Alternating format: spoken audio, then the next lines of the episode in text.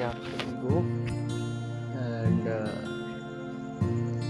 जैसा कि मैंने पोस्टर रिलीज़ किया था लव नेवर डाई तो uh, बहुत बड़े वेट के बाद मैं ये उसका फ़र्स्ट एपिसोड लॉन्च करने वाला हूँ। तो पहले मैं इस लव नेवर डाई क्या है पहले मैं थोड़ा ब्रीफली बताना चाहूँगा। तो लव नेवर डाई पाँच के अंदर के अंदर पाँच बहुत ही ज़्यादा ब्यूटीफुल रोमांटिक एंड सस्पेंस वाली स्टोरीज हैं। क्योंकि बेसिकली लव लव बेस्ड है, जिसमें इन पाँचों स्टोरी का ओवरऑल जो मोरल है, जब आप सुनेंगे तो उसमें आपको पता चलेगा कि एक इंसान जब किसी को चाहने लगता है, किसी को चाहने लगता है तो फिर वो चाहे दूर हो, चाहे वो पास हो। उस बात का कोई मीनिंग नहीं होता।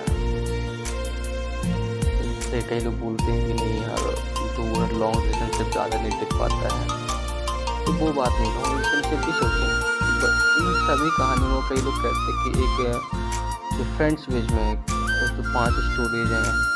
में इंसान किसी को जानवर से, किसी किसी जानवर से प्यार हो जाता है, किसी को किसी चीज़ से प्यार डिफरेंट टाइप की स्टोरीज हैं।